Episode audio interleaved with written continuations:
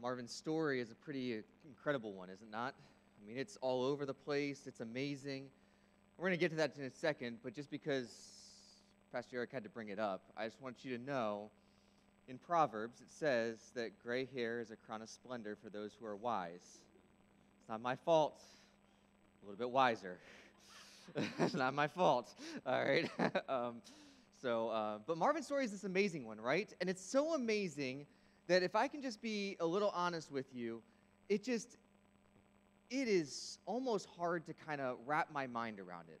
I mean, everything seems to line up like just perfectly for him, right? I mean, it's a powerful story, but if we can be honest this morning, I think for some of us, and I would be in this boat, I think, a lot of the time, it's one of those stories that's hard to believe that it could ever become our story right? It's like, well, that hasn't been where I've been, or that hasn't been my issues, or those haven't been my things that are going on, or even if they have been, Marvin's got to be like the one in a million story, right? Like it's it's like everything seems to, I mean, kind of work out eventually for this guy, and that's just not the case for everyone, right? And I mean, how in the world is this? Could this possibly be my story? Except for, except for this little thing.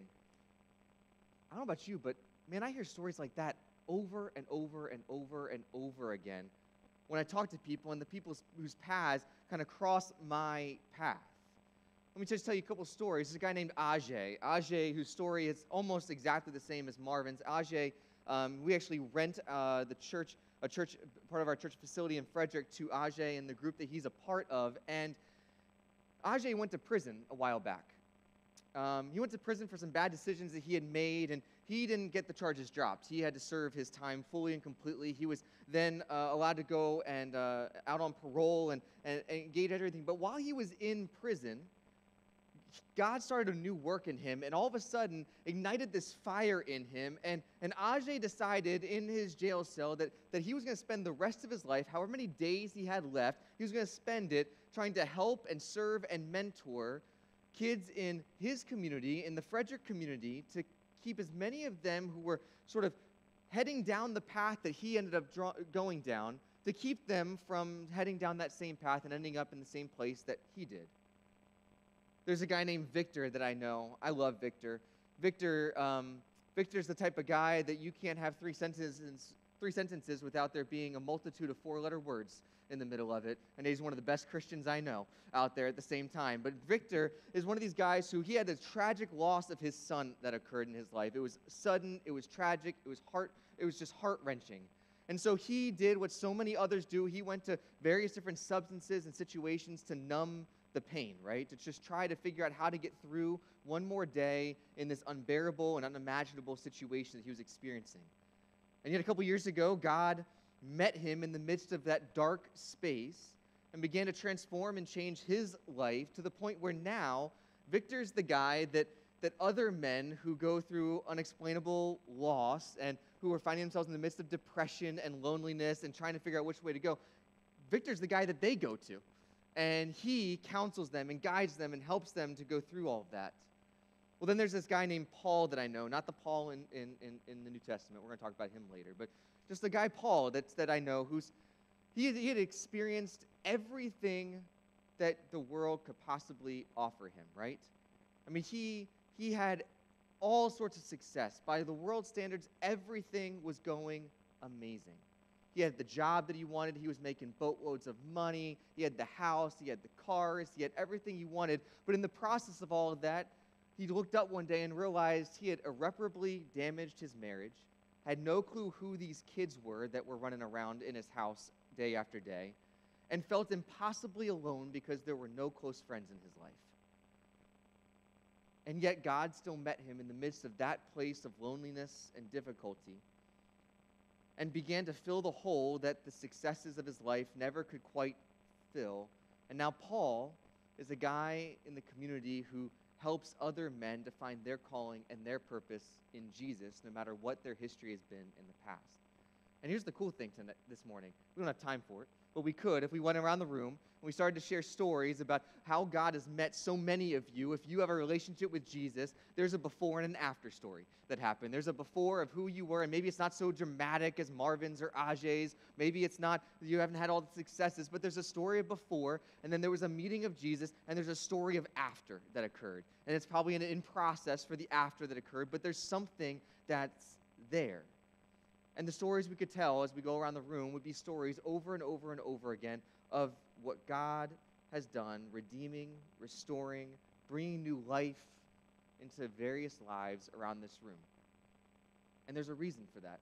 It's a really simple reason. There's nothing, there's nothing crazy about this sermon. If you're looking for something way, like, really poignant and everything else, are you preaching next week? Okay, ask him to do that next week, okay?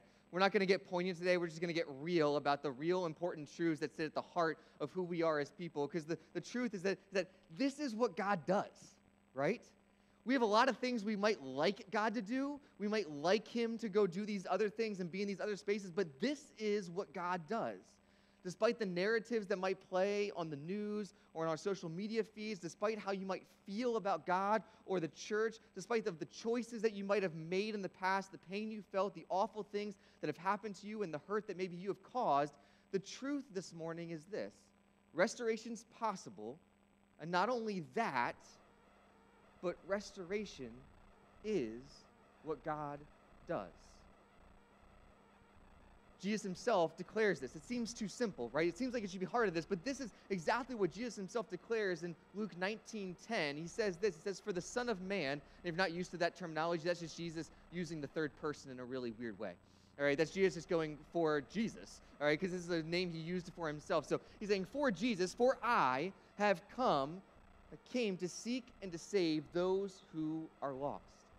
Why did Jesus come? Why did he was why was he born? Why did he die on a cross? Why was he resurrected from the grave? It was to save us, which is another way to say to restore us, to bring us restoration. If Jesus isn't a good enough example for that, well, first of all, I'm not sure what we're doing here. By the way, I love that. I love that. I love the fact that you can hear the fact that there's kids in church. That's a beautiful, beautiful, beautiful thing. That's amazing.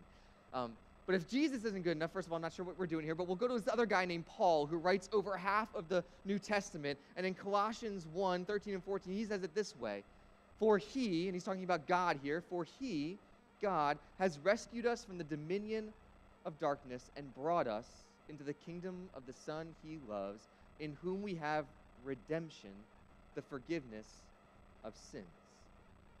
Folks, I don't know how else to say it to you, but this is what God does. Restoration is possible. Restoration is what God does in our lives, in our families, in our neighborhoods, in our cities, in our world. It's what He loves to do. And that's not poignant, but here's the thing that we often get kind of off kilter here. Because what the question is then, if that's what God does, then what does it look like when restoration actually comes into our lives? And you might sit there and say, well, that's obvious what it's going to look like, except for if we were to go around this room and ask the question, what does restoration in the lives of people, in families, in cities, in neighborhoods, and communities look like? We'd have a hundred different definitions. That's the issue here. Because this is where the rubber meets the road for so many of us, for me, so often in this. And it's also where many of us end up getting disillusioned to the thing that God is doing and desiring to do and working in us in the moment. Because for most of us, I'm going to say some things that you would never say this morning, but, but can we just be honest? It's just us here this morning. It's just, just all of us. We're all friends here. You don't know me, but we're friends, okay? And, and this, is, this, is, this is the thing that really kind of goes on behind our, the scenes in our heads. Because for most of us, what we would really like God to do is we would like for Him to change and transform the results of our actions and our patterns of living. But we would really like to keep on doing the things that we're currently doing. We would love to not have to change anything about the way our family is structured, the way that our workplace is structured, the way that we engage with the world, the way we engage with our spouse, the, the, the actions and the ways of thinking and the stuff that's going on. We, we don't want to change anything, we just would love if all those things would just come up with some different results at the end of the day. It'd be great if that just, all these things would lead to a better whatever at the end of the day. Keep living the same way, but see different results. And that's really what re- transformation looks like when it's done on our terms. That's what it looks like when, it, when we are the ones that are trying to sit in the driver's seat of what transformation looks like. But God's transformation, His restoration at work in our lives, in our families, in our cities, in our neighborhoods, in our country, in our world, it encompasses so much more than just the results of our actions, but it's a complete transformation from the inside, working its way outward, eventually resulting in a change of the results of our actions because of this crazy, poignant idea, right? He changes our actions. He changes the things inside of us that then changes the way we engage and relate to the world, which then changes what's happening around us. In my household, in the Remsch household, we've got four kids. My wife Maria, she's the better half. So if you get to have a chance to meet somebody this morning, go say hi to her. It's much more pleasant than coming and saying hi to me um, usually. But we've got four kids. The oldest is 10, the youngest is four. Pray for us. All right. Three of them are boys, one of them is a girl, and she can keep all three of them in line, plus me and my wife. All right. We need your prayers. And, and so, in our household, one of the things that in our household happens is that Legos abound everywhere. Like everywhere, Legos abound. Like Legos abound so much and for so long that my wife and I, it doesn't even hurt when we step on the Legos anymore. Like we just like we're just like we're just walking across like, yep, that was a Lego that I stepped on, no big deal. If calluses just on the bottom of our feet, it's just so common occurrence.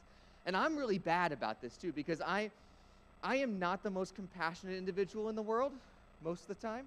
And so the other day, that a couple weeks ago actually, um, our kids were playing with Legos, and I don't know whether your kids do this, but our kids, we, we have these really nice buckets and things for their Legos to go in and they see those buckets as um, when they need to get Legos out, instead of sitting there and using the bucket and going through it to find the Lego they need, we need this one Lego. So how am I going to get to it? I'm just going to dump the whole thing out on the floor, let it go everywhere, and then I'll go look for the Lego that I'm looking for. And so they did that, and they're playing with Legos, and they're all around. And it was my daughter this time, and she's um, she's running, trying to get up the stairs to go upstairs to do something we asked her to do, and she's running, running, running, and she hits a Lego with her foot, and she just starts screaming in the pain that we all know, right, from stepping on a Lego. We've all experienced that.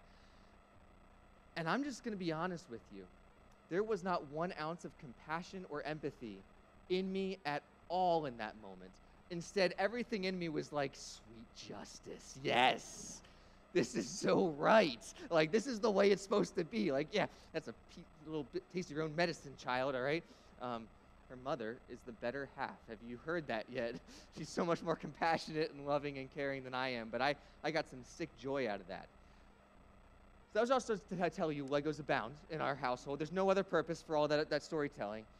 But what happens is that inevitably in our household, Lego creations are, are made my oldest, he likes to use the, the Lego sets and the books and go, go through and he makes, you know, the Hogwarts castle, huge thing, and everything else. And then my, my third born, he, he's, um, he's got his own ideas on how things should be structured and built. And so he just takes the big bin and he kind of makes his own creations. And so the creations happen in all sorts of different ways. And after Lego creations are made, one of the things that inevitably happens is that, well, they get broken, they get stepped on, they get crashed into, a sibling fight occurs, and someone decides that retribution for taking that thing is to go and smash that Lego creation, or you know, uh, you know, there's five million Legos in the house, but that was the one piece we needed, and so I had to knock down the entire structure just to get that one little piece that you were hoarding over there. And so inevitably that happens out of sibling love and care for another, and occasionally one of my kids will come up to me and they'll say, Daddy, would you, would you help me put this back together? Which sounds like a really great, like, father son, father daughter bonding moment. Sounds like a great idea, except for this one little, little problem that occurred. Um, I wasn't taking good notes on what the creation looked like in the first place. And so the problem is that we start doing this, and my son wants me to help him put the Hogwarts castle back together, and I'm sitting there and I don't realize that that little piece is supposed to go here, and that's where the lantern's supposed to go, and this is how that's supposed to look. I don't know, and so I'm getting it all wrong because I don't understand what the creation is supposed to look like, so it's almost impossible for me to know how to restore it. You see, when it comes to restoring things, understanding what something is supposed to look like when it's being restored what it looks like when it's being restored, what's being restored to. When it comes to Lego making, that I've learned is absolutely uh, important. But it's vital when it comes to understanding what God's restoration looks like in our hearts, in our minds, in our lives, in our families, in our world around us. There's an interesting passage that I love to go to to share what does that restoration process begin to look like in our world. And it's not one that you would think to go to, but it's one of these powerful pieces that really unlocks, for me at least, this way of thinking about it. It comes in the, the book of Numbers. And I know you read this all the time, the book of Numbers. It's everyone's favorite book of the Bible, right? Who doesn't love a book just titled Numbers, right? Like, and here's the crazy thing it's a book called Numbers, and there's all words in it. So that's not that seems wrong at the same time. And so in the book of Numbers, in chapter six, the God literally gives the Israelite priests a blessing, a benediction, which is just a fancy word to say blessing, to, that they want them to say over and over again throughout Israel's history to the people of Israel. And it's both a blessing for what they, they, they, want, they want them to be mindful of, of what God is doing, and also to orient them around what it looks like for God to move and to work among them. So they'll see God in their everyday and see what He's up to in the day to day life things that are going through. And this is what he says. You've probably heard this. You've been around the church for any period of time. He says this says, May the Lord bless you and protect you. May the Lord smile on you and be gracious to you. May the Lord show you his favor and give you his peace. Peace. That word for peace in the Hebrew is the word shalom which my guess is you've heard before, either as a joke somewhere or another, or you've heard it somewhere else. This idea of shalom, and it's a greeting in the, in the Jewish tradition, and but it's a powerful word. It's a powerful word that points to an amazing concept that that it, we really need to get our minds wrapped around because I think it helps us figure out what this restoration process looks like. You see, peace is a really good translation for the word shalom, but it's not a it's not a it's not a peace the way that most of us think about peace can be honest, most of us think about peace and we think of it's a lack of conflict. Like if we don't have conflict going on, that'll be peace. Thanksgiving's coming up in a few weeks, right? And some of you are like, that's going to be great. Turkey, cranberry sauce, mashed potatoes, everyone else. And some of you are sitting there going, Uncle Joe and Aunt Susie. And we just know Uncle Joe and Aunt Susie are going to sit at that same table, and one of them is going to start talking about politics or religion or football or whatever the issue is, and all of a sudden we're going to have World War III break out across the dinner table, and there's going to be turkey legs flying. There's going to be there's going to be all sorts of crazy stuff that's going to be happening. Stuffing is going to go everywhere. It's going to be it's going to be just, just, just cataclysmic here, and man, peace on Thanksgiving will look like will be if Uncle Joe and Aunt Susie don't start throwing the stuffing back and forth at each other. If there's just a lack of conflict that occurs. And this idea of shalom, it, it definitely con- contains this idea of, of a lack of conflict, but there's so much more to it. The word brings about ideas of, of peace, but it's peace that that's really comes from these, these ideas of, of wholeness or completeness or fullness or rightness with things. It's the peace that occurs when best way I know how to say it is that it's, it's the peace that you feel when you sit in those, those few spaces. We all probably have experienced it in some way, shape, or form, but those few spaces where you kind of sit back and you go, this is the way everything was meant to be. There's a, this time feels like it's full and complete. My heart is full and complete. There's a, there's a layer of flourishing that's here that I'm not watching the clock all the time. I'm not trying to just try to get by. I'm not hurried and everything. It's just, this is right in the world. It's this idea of peace that comes when things are right and full and complete, the way they're supposed to be. There's a theologian, he, he says it this way he says that shalom is not merely the absence of conflict, but it's the presence of justice and of flourishing for all. Just think about that for a second. A life of wholeness, completeness, fullness, justice, flourishing for all people. If that doesn't get you excited, like that doesn't sit you, there's a little piece of you that goes like, I'll, I'll have some of that. I'll take that, please. Tell me how to get to that place right there because I don't want to spend my entire life rushing around, trying to figure everything out, try, trying to be constantly hurried and on this rat race of everything. I don't want to constantly just be trying to take and put out that fire there and this fire there and constantly be moving from conflict to conflict, trying to find some sort of peace in the midst of all that. But man, a life that is full and whole and complete and just and flourishing. I don't know about you, but give me some of that. Where is that found? I want that for my life. I want that for my family. I want that for my community. I want that for my city. And, folks, that's exactly what God is saying His restorative process, His restoration in our lives looks like. It looks like flourishing, it looks like wholeness, it looks like completeness, it looks like shalom and peace. Restoration is possible. Restoration is what God does, and restoration looks like peace and flourishing and justice and wholeness and completeness in our lives.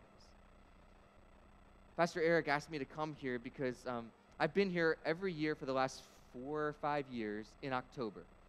It's the only time he'll ever give me an invitation is in October to come here. In the past four or five years, I've been here as, a, as, a, as the lead pastor of New Beginning Church, which is a church in Mount Airy. If you've been on 70 between here and and Frederick, you've driven past it, even if you don't know it. It's the it's a building, a church up on the hill. There's a way station on one side of 70, and we're on the other. They're on the other side of 70. And every year we did this as part of a sermon series where you thought it was great that you got to hear different voices, and we thought it was great because we prepared one sermon for four weeks. It was fantastic. it was awesome. It's like a pastor's dream come true. And over this past year, God started to do something completely different in the life of myself and my wife and our family. And so now I'm here, and I'm here as not the lead pastor anymore of New Beginning Church. Let me just answer the question for you. No, yes, we are okay, and yes, the church is okay. When you leave a church, those are the questions everyone asks you Is the church okay? Are you guys okay? Is everyone? Yes, we're okay.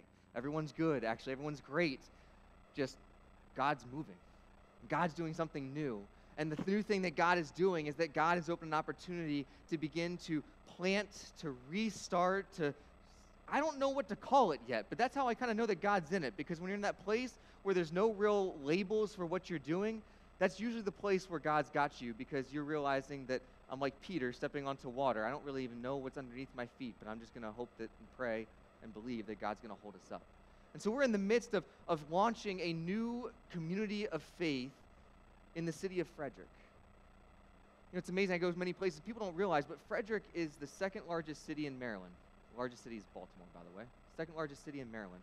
And it's the fastest growing city in Maryland. There's literally a new condominium building, a new, new whatever being built, it feels like every week around there. It's crazy how fast it's growing. And the church that the Church of the Nazarene, which is a denomination that we're a part of, you guys are a part of as well here, is had one church and it was struggling.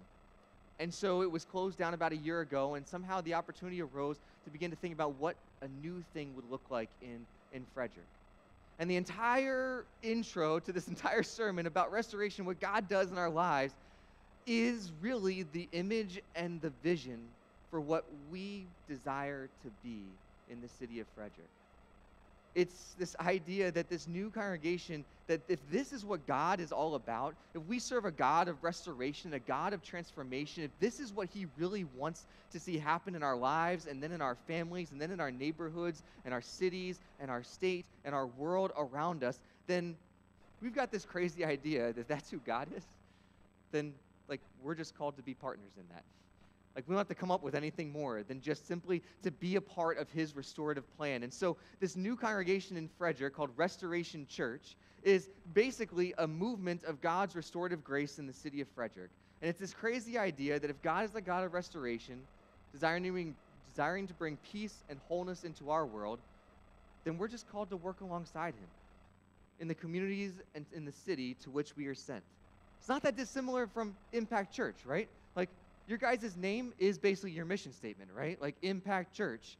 If you didn't get the idea of the mission statement, you missed the name on the side on the bill on, on, on, on the church, right? Like we are a church that desires to make an impact, right? Like that makes sense, right? Like that was really easy, right? It's the same type of thing, right? Restoration Church. We're a church that desires to see restoration occur and be a part of that story that God is doing in people's lives. There's a couple of scriptures that have kind of played in my mind, and I want to share them with you because we're churches with the same type of vision and type of mission. I haven't cleared this with Eric, but I hardly ever do clear things with Eric before I say them. And so, um, but I, I really, I see Impact Church as a sister church. I see you guys as people who have a, a similar mission, a similar vision, a similar way of desiring to be and engage with the community that we can be partners that are just down the road in a couple different communities just down the road that are sister churches that work together to see God's kingdom come on earth as it is in heaven. And so these couple of scriptures I just want to share with you, maybe to help you to, to, to think about what it might look like here in Eldersburg and Sykesville and in this kind of area. Isaiah 58, 12, God says to the prophet Isaiah, this is a, a, crazy situation of the world that, that, that, the world's upside down and they're in the midst of exile all these crazy things and they're trying to talk about what god wants to do in the future in the nation of israel and through his people. And he says that you'll use the old rubble of past lives to build anew.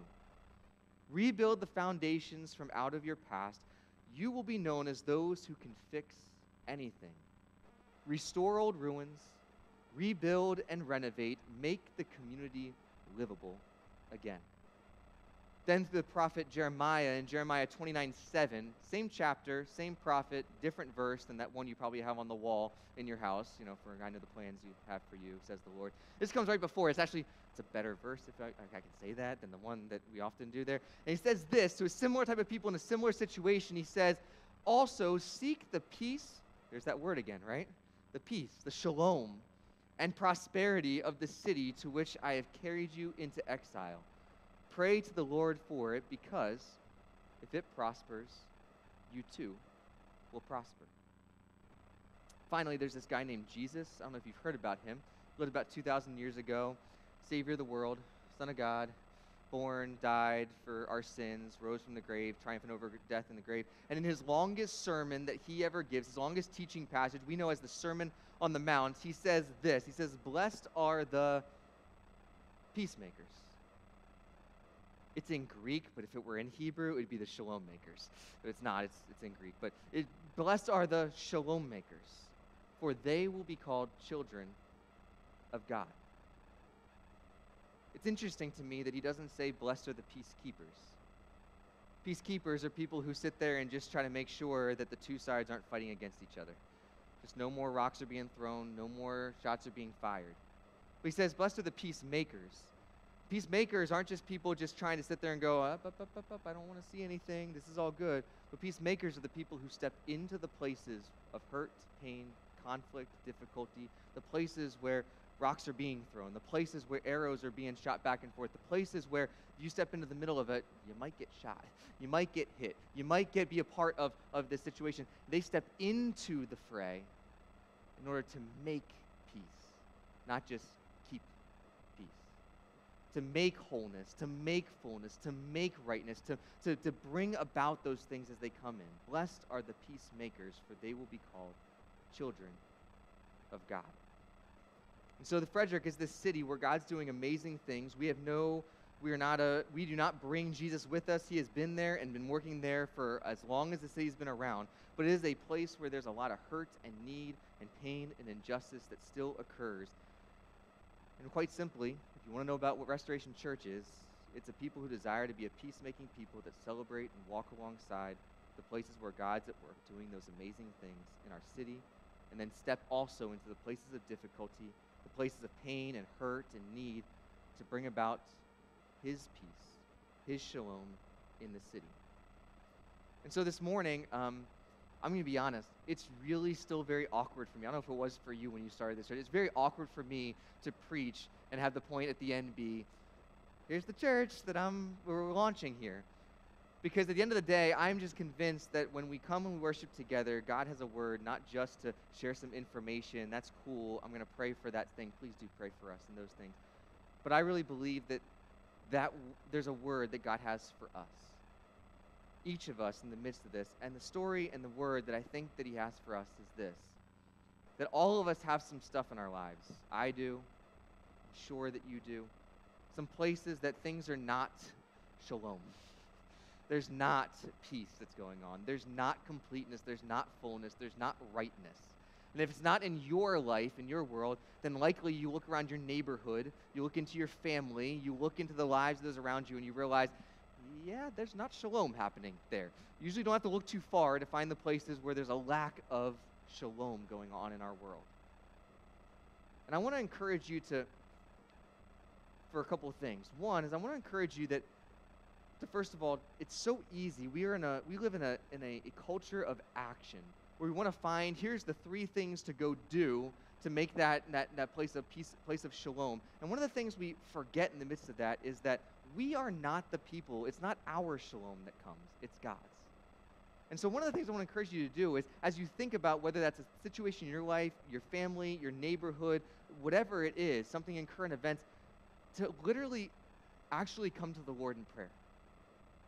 To actually believe that He might be a God that's not just sitting far away, who really doesn't care and doesn't want to hear from you, but He's actually the God who's bending His ear down and wants to hear from you.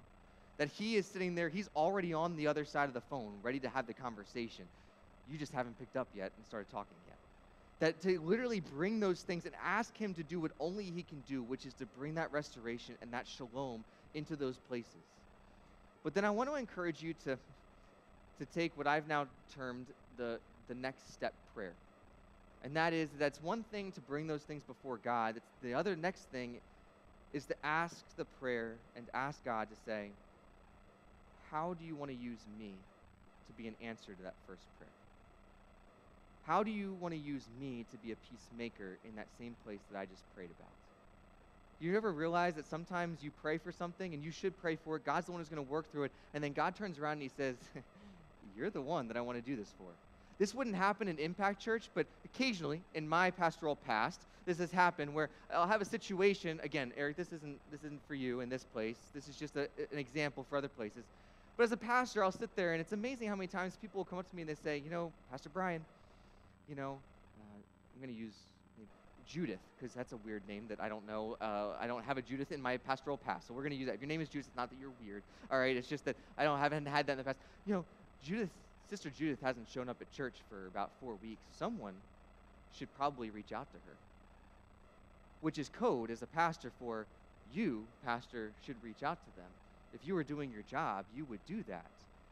And I'll tell you what I what I wanted to say when I was pastoring that church, but I couldn't say because I was pastoring that church and I still wanted to be able to pay our mortgage and have a place of ministry going forward, is I wanted to sit there and say, so, so who, whose heart was it placed upon to recognize that Judith wasn't here for the last four weeks?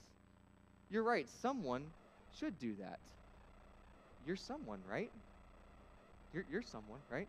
You're the person who recognized she wasn't here. You're the person who probably has the relationship with her that it'd be meaningful if you showed up in her life and said, Hey, is everything okay? You're the person that's there. Maybe, just maybe, you're the answer to the prayer and to the question that you have there. And I think God does that all the time in all sorts of situations for us. We pray for a situation, and then God wants us, if we'll be willing vessels, to come in and say, Hey, here's how I want you to move into this situation. But it's a dangerous prayer. It's a good one, but it's a dangerous one.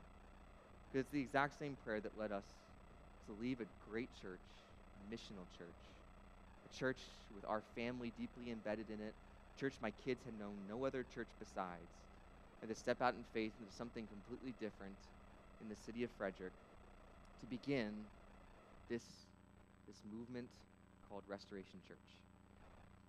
Because it started with praying a prayer God, do something new in Frederick. Do something new in that place where a previous congregation had died and something new needed to come. And then somewhere along the way, I guess because I'm a pastor and things, I kept praying. And eventually I started praying, God, show me how I can be a help to what's going on there and whatever new you want to do there. Again, that's a dangerous prayer because God just might turn around and say, I got something for you. So I'm going to pray for us. Our worship team can make their way back up here and begin to lead us. They're going to lead us in one last song here. But wherever you are, we would encourage, we would love your prayers for Restoration Church, but this is a bigger, restoration is a bigger topic than a church plant that's happening in a city 30 minutes from here. It's a thing that God wants to do in your heart. It's the thing He wants to do in our families. It's the thing He wants to do in your neighborhoods. It's the thing He wants to do all over the place because this is what He does. This is His business. And so as I pray, let me just encourage you to, to lift up that place or those things, that situation in your life that you have that is that is on your heart and to bring that to the Lord and, and maybe, just maybe, if you're bold enough, to ask Him how you can be an answer to the prayer, how you can be a peacemaker in that space. So, Lord, we ask that you would come into the various places that sit on our hearts and in our lives this morning.